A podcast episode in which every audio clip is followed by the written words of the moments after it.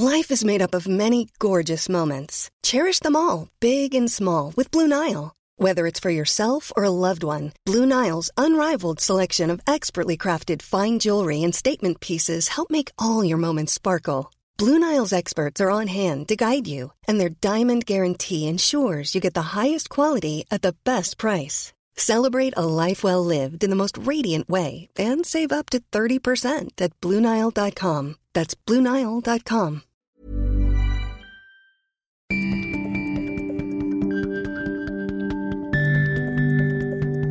Hej och välkommen till Travel News Podcast. Vi sitter här i Almegas hus och de håller på med någon renovering så att de borrar lite men det är inte i mina tänder och det är inte i Didrik von Setts tänder.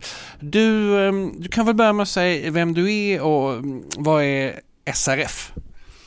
Eh, Didrik heter jag, Didrik Konsett och eh, jag är då eh, generalsekreterare för Svenska Resebyrå och Arrangörsföreningen.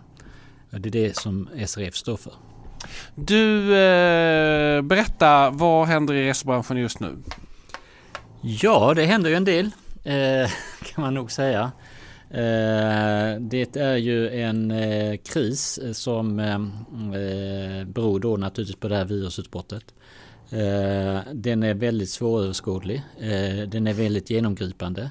Eh, och den har eh, dramatiska effekter för resebranschen eh, menar jag globalt, framförallt i Europa. Sverige är inget undantag vare sig positivt eller negativt. Och det är en extremt stor osäkerhet i, inlagt i det hela. Vi vet inte hur länge det pågår, vet inte hur djupt det kommer att bli och när det vänder. För vänder kommer det att göra.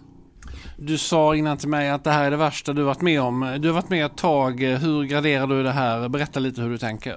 Ja, alltså om man tittar på allt från Kuwaitkris till eh, 11 september. Eh, vi pratar om askmolnet då eh, för ett antal år sedan. Så är just osäkerheten och då också att man kan kanske se att det kommer pågå mycket längre det här än, än de andra kriserna. Någonting som innebär att det är nog eh, en av de värsta, om inte den värsta eh, krisen som jag har varit med om eh, under min tid i resebranschen. Och du har varit med sedan? Jag körde min första grisfest 1978. Du, om vi börjar med, vi tänkte vi ska spalta upp det här lite grann. Om du berättar flyget, det har kommit rapporter nu här att Norwegian ställer in 3000 flighter. Vad tror du Tror du att vi kommer, tror du de bolag vi har på den nordiska marknaden kommer att vara kvar om sex månader? Jag tror så här att eh, eh, det är många analytiker som har eh, väntat på en ytterligare konsolidering av den europeiska flygmarknaden. Eh, tittar man på USA har där ju konsoliderats väsentligt mer än, än eh, i Europa. Eh, och det här är ju en faktor som säkert kommer att påskynda den här konsolideringen. Eh, jag vill inte uttala mig vilka flygbolag som sitter bättre eller sämre. Alla sitter i en svår sits. Eh, men det kommer säkert innebära att de starkare kommer att kunna konsolidera och leda lite den här konsolideringen. Antingen genom att ta över trafik eller ta över bolag eller vad det nu blir för någonting. Men tror du inte att kapaciteten kommer tunnas ut? Jag intervjuade ju IATAs eh, Europa, mm, vice Europachef förra veckan och han sa att tillgängligheten i Europa är bland den bästa i världen. Eh, det känns ju som Ja, finns det, vad tror du om den utvecklingen där? Alltså det kapaciteten och att man Alltså priserna kommer upp och planavgångarna blir färre, det är min tes. Vad säger du? Eh, marginellt absolut ja. Eh, ser man på den exempellösa ökningen av, av flygresandet eh, på senare tid, framförallt privatresandet, så eh, kan det finnas anledning att tro att den kommer inte vara lika eh, brant som, som det har varit. Eh, och det förutspår ju IATA inte minst att eh, den ökande flygresandet som kommer ske globalt kommer framförallt vara i Asien. Eh, men jag tror ändå att europeer kommer att eh, flyga och resa i samma utsträckning, till och med lite högre utsträckning än, idag. Eh, men en stor ökning kommer inte finnas här utan det kommer att leda till en konsolidering. Eh, säkert på vissa linjer färre avgångar, överflyttning till tåg på kortare sträckor. Men jag tror att framförallt de stora kommer att bli ännu större. Och några små regionala flygbolag kanske kommer att slås ut. Om du jämför det här med 9-11 så påverkades ju av många bolag som försvann efter det och så. Hur långt tycker du det tog innan marknaden satte fart igen och vad, om du jämför med det här? Man säger ju att 9-11 hade en eh, effekt under ett helt år. Den det klingade av naturligtvis efter några månader men det hade en effekt på ett helt år. Eh, om nu situation, för där var det en osäkerhet om flygsäkerhet överhuvudtaget. Eh, och det visste man ju inte, ingen kunde peka på att nu är smittan borta och så vidare.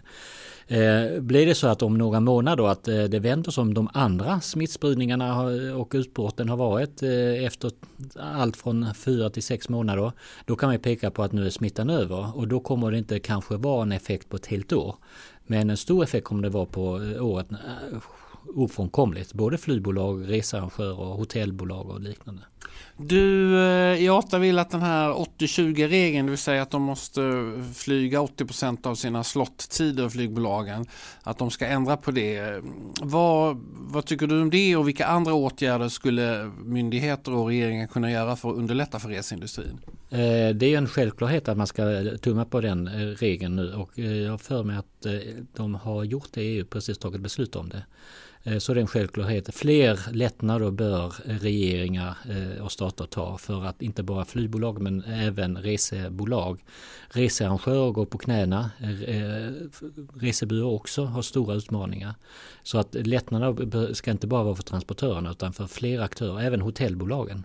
Hur skulle sådana lättnader kunna se ut tycker du? Eh, korttidsvecka om vi ser det från ett svenskt perspektiv så är det kort eh, eh arbetsvecka till, eller arbetstid eh, som, som regeringen nu eh, tittar på och förhoppningsvis kan genomföra redan från och med april.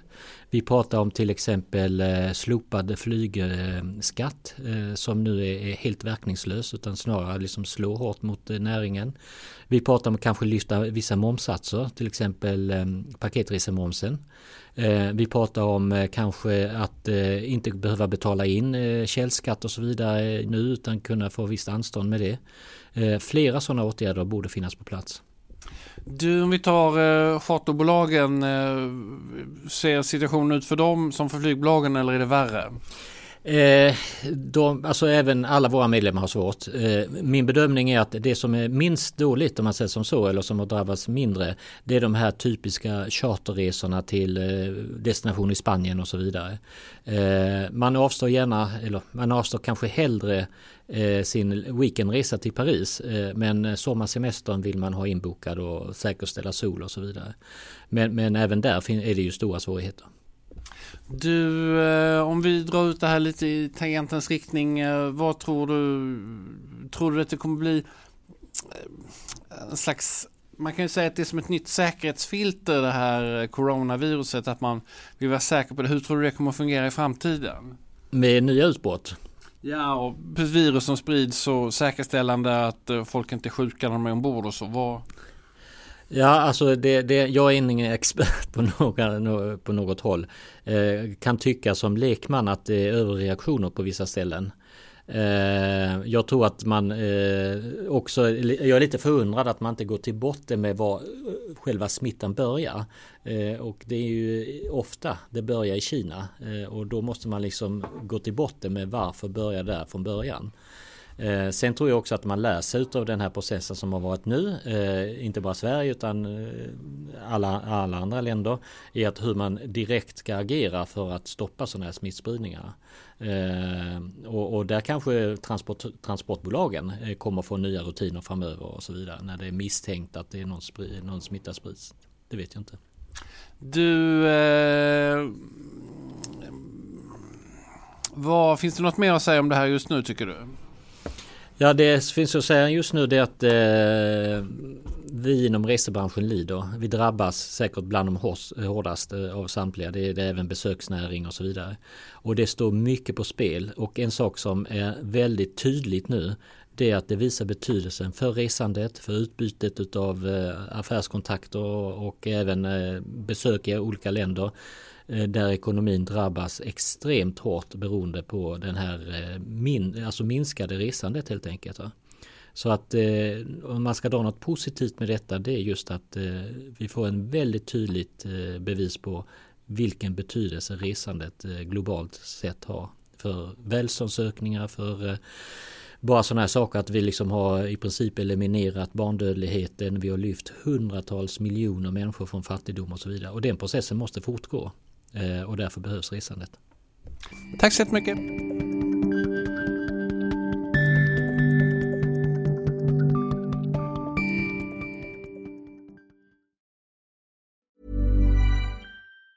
Tired of ads barging into your favorite news podcasts? Good news. Ad-free listening is available on Amazon Music for all the music plus top podcasts included with your Prime membership. Stay up to date on everything newsworthy by downloading the Amazon Music app for free or go to amazon.com slash news ad free. That's amazon.com slash news ad free to catch up on the latest episodes without the ads. Hi, I'm Dori Shafrir. And I'm Kate Spencer. And we are the hosts of Forever 35. And today we're talking about Club Med, the best all inclusive getaway for families. Today, Club Med has nearly 70 resorts worldwide, from beachside resorts in the Caribbean and Mexico to magical locations in the Maldives and Morocco to ski resorts in the mountains from Canada to the Alps. Between their all inclusive family programming, wellness offerings, land and water sports, and their French heritage inspired food and drink offerings, Club Med is the best way to elevate your family getaway, no matter which location you're at. To learn more, visit clubmed.us.